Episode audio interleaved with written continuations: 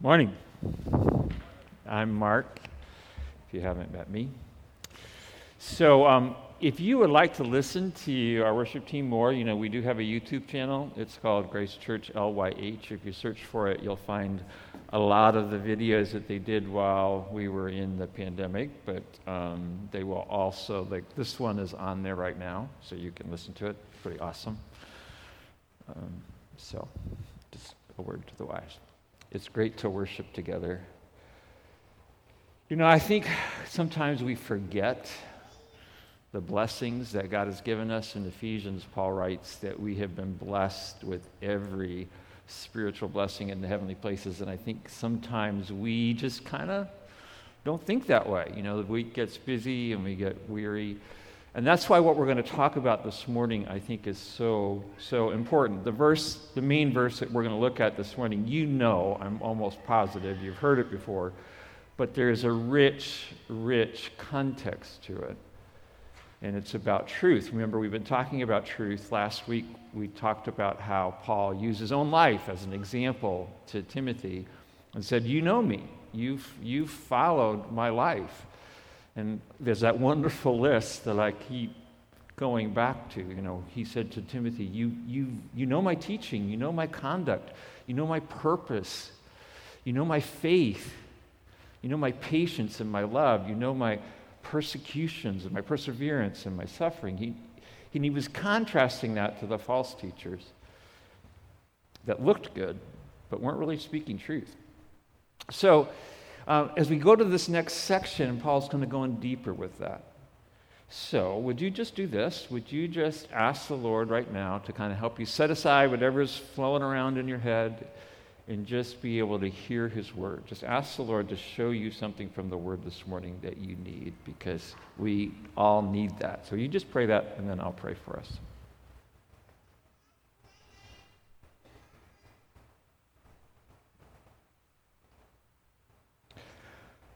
Father, we always need your help. You know how easily distracted and confused we can get. We don't reside in truth. We can be deceived and confused. So, Lord, as we look at your word this morning, help us and help us know the next steps for us to take. We pray this in Jesus' name. Amen. So, Paul um, contrasts the, the behavior of the false teachers. Remember, he said, the last verse we looked at, he said they're going to get worse. And he tells Timothy, You, however, so in contrast to that, you, however, continue in the things you have learned and become convinced of, knowing from whom you've learned them. So Timothy has this wonderful heritage. And uh, obviously, he got to hang out with Paul, but, but he talks about, and that from childhood you have known the sacred writings which are able to give you wisdom that leads to salvation through faith which is in Jesus Christ. Timothy had this wonderful heritage. We read about at the beginning of this book. He had a, a mother and he had a grandmother, and they were both women of faith. They had raised him in an environment where he had received the scriptures. He, he'd had the, been exposed to that from, from a young age. And it gave him this context, it gave him this ability to receive salvation. They, they were primed. He, he, he had this wonderful, wonderful heritage. And so I, I just want you to think about that for a minute. I want you to think about what are some of the earliest things that you received when you became a follower of Jesus, whether that was as a child, as a, as, as a young adult, or as an older adult. Like, what were some of the first passages of Scripture? What are some of the first ideas that you learned? And, and who taught them to you? And then, particularly, like what Scripture passage did you kind of cling to? I asked this question to Kathy yesterday, got her answers. I want you to think about that for a minute, and I want you to talk to a person near you, next to you, behind you, and, and answer these questions. Just talk about it for a minute.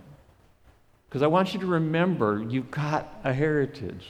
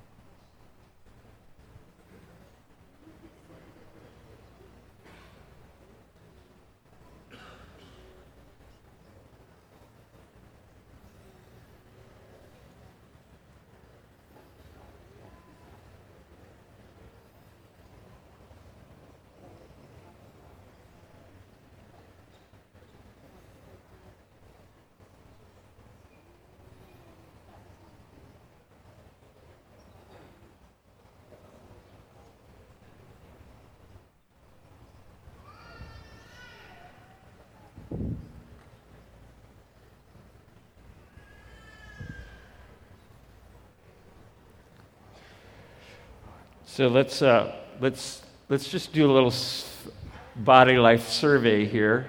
So I'm interested, what was one of the first verses you learned? John 3:16? That was the first one? What was another one? What was one of the first one? Say that again. Do not be overcome with evil, but overcome evil with good. Excellent. What else? Somebody else. I mean, it's a Bible verse. You can share that. The Lord's Prayer, what we just sung. That's awesome. But God did not come into the world, to, Jesus didn't come into the world to judge the world. Amen. So, what was another one? Psalm 1. Excellent. So, what I'm trying to remind you of is that you know truth. You have this heritage as a follower of Jesus. You've learned things, you've received things. And, and sometimes we forget that.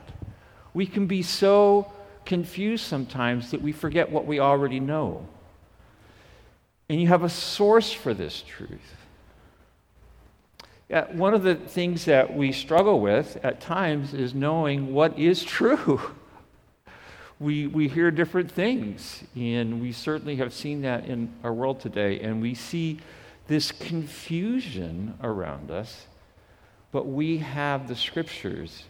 And one of the things that's beautiful about the scriptures is they give us an understanding of how the world really is. Like we know truth. And I want to just ask you as parents what are you doing to help your children know truth? I just want you to think of this model that Timothy had this incredible, rich heritage. And what are you, what are you doing to help your children know truth? And what are they going to remember? So, I am a big advocate of reading to your children. You need to read to your children while you have an opportunity to. It's, it's phenomenal in terms of the things that it does for them, and especially as you get stories into their life that help them. You, we talked about how we all have teachers, and, and the, the, the challenge is that the world around us is telling stories, and stories teach us stuff. But some of the stories that are around us are not teaching us true things. They're not teaching us good things, and it's shaping. So you have this opportunity to shape your children. And so I, want to read you a text that I, I wrote to my sons, and I have permission from them to share this with you. So, in, in, I have permission from my wife to share this with you. So, insight into family life. Hey, just curious, not a test. Do you remember the books we read after dinner when you were young? Specifically, which ones do you remember? Nathan. Narnia series, The Hobbit, anthology of different moral stories. Me. Thanks. Eric. What Nathan said, the anthology was the Book of Virtues, and we also read the Great Brain series. Thanks. Thinking of how to help parents, wondering if you'd remember. Yep, I remember mom getting mad at you for stopping during one chapter in one of the Great Brain series, stealing the book, locking yourself in the bathroom. That's what you were looking for, right? Nathan, I also highly recommend dads teaching their children proper hand and arm fart techniques. To which I said, Of course, that almost goes without saying. They were just doing it so anemically. It just it was just wrong. What is your family going to remember? What are your children going to remember? You can create a body of information for them, and you only have a limited time. You know, you think about raising a child to adulthood, and so you think you have 18 years. You don't have 18 years. You have about 940 weeks, and you only have one year with a one year old, and one year with a two year old, and one year with a three year old, and you don't treat your one year old the way you treat your 17 year old. So, just saying. And I, I, this passage just shows the richness of that in Timothy's life in terms of the heritage that he was given. And then this is the verse that I know you know. You've heard this before. All scripture is inspired by God and profitable for teaching, for reproof, for correction, for training in righteousness. We have the scriptures. So let's just think, let's just think through each part of this. Because it says the scriptures are inspired by God. You want to know what God thinks? You want to know what God says to you? This is His Word. He breathed it into the human authors that created the Scriptures. This is a word from God. You know what He has to say. And it is profitable. We are affected by it as we absorb it and read it and, and meditate on it and think through it and pray through it. And so it has these four qualities that I think are just so powerful because there's truth. It, we have the positive understanding of why the world is the way it is. Why is there death? We know the answer to that. Why is there evil in the world? We know the answer to that.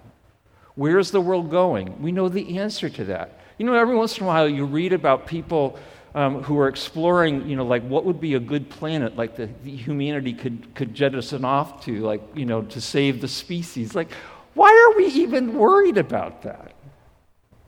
We know the future. We know God wins.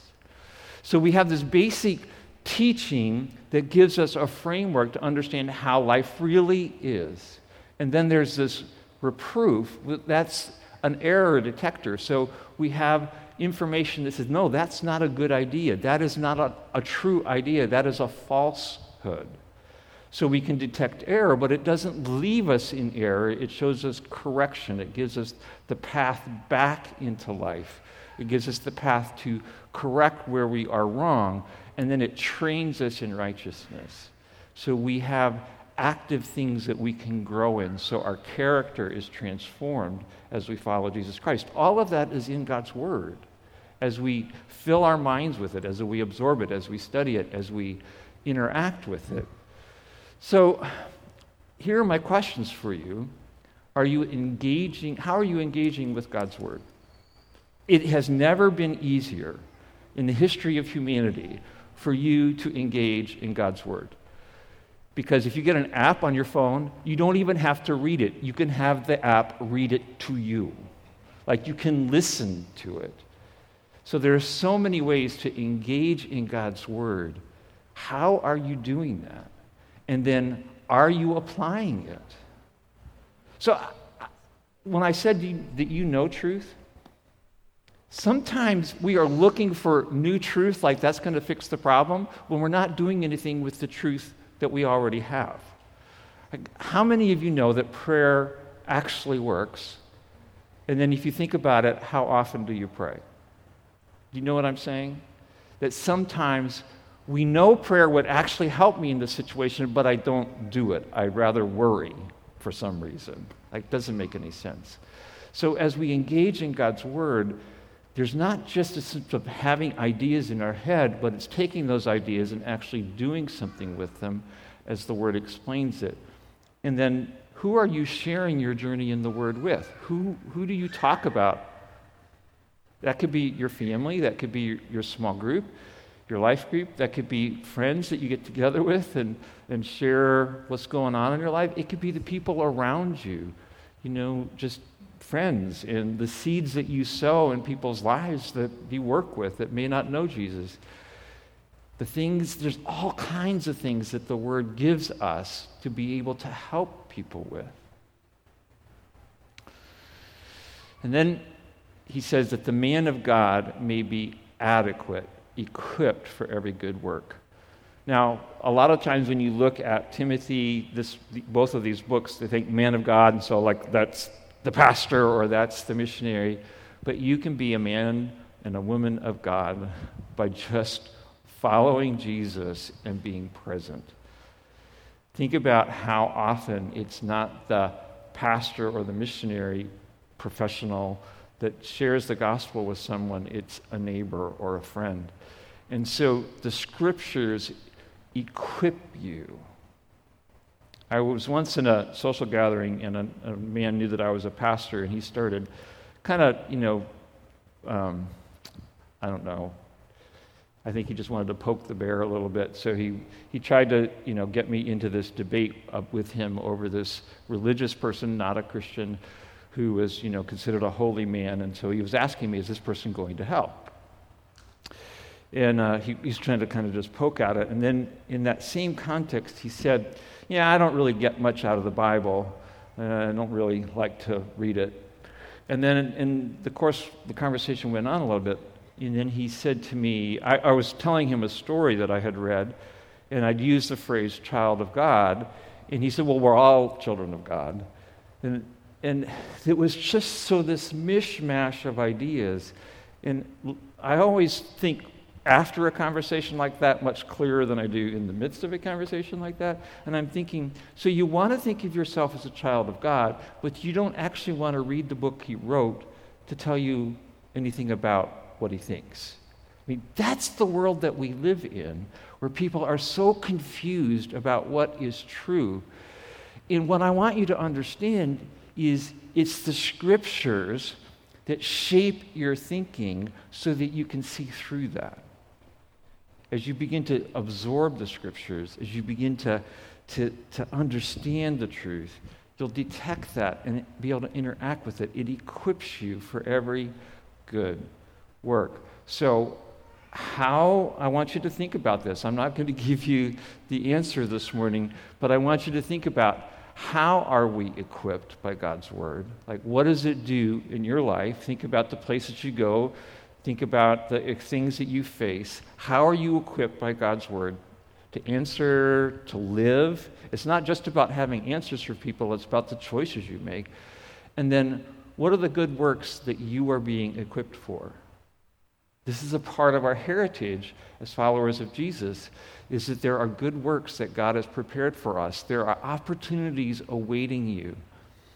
Um, in, the, in the outside uh, sheet, and if you can grab one, one of the there's an outside sheet that um, has a story of a family in our body and some of the seeds that they've sown and, and what's begun to happen as it. It's not a finished story yet.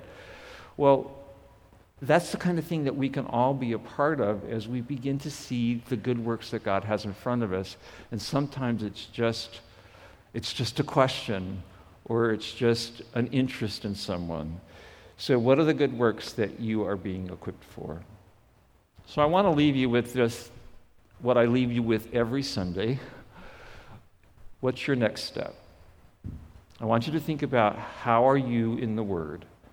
And are you in it enough? And what could you do to change that? And what's your next step? It is not adequate for you to just be a hearer of the Word. That's a start. That's better than not hearing it. But you also need to be a doer of the Word in this passage is at the core, it's just like a central passage to help us understand the importance of God's word, that it is profitable for teaching, for reproof, for correction, for instruction in righteousness. And it's as we fill our minds with it, it's as we begin to act on it that we're going to find the joy and the peace of the life that God wants for us. Let me pray.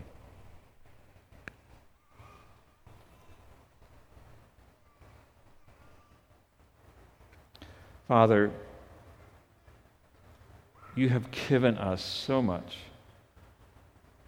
And yet, Lord, you know our weakness, that there are times when we forget.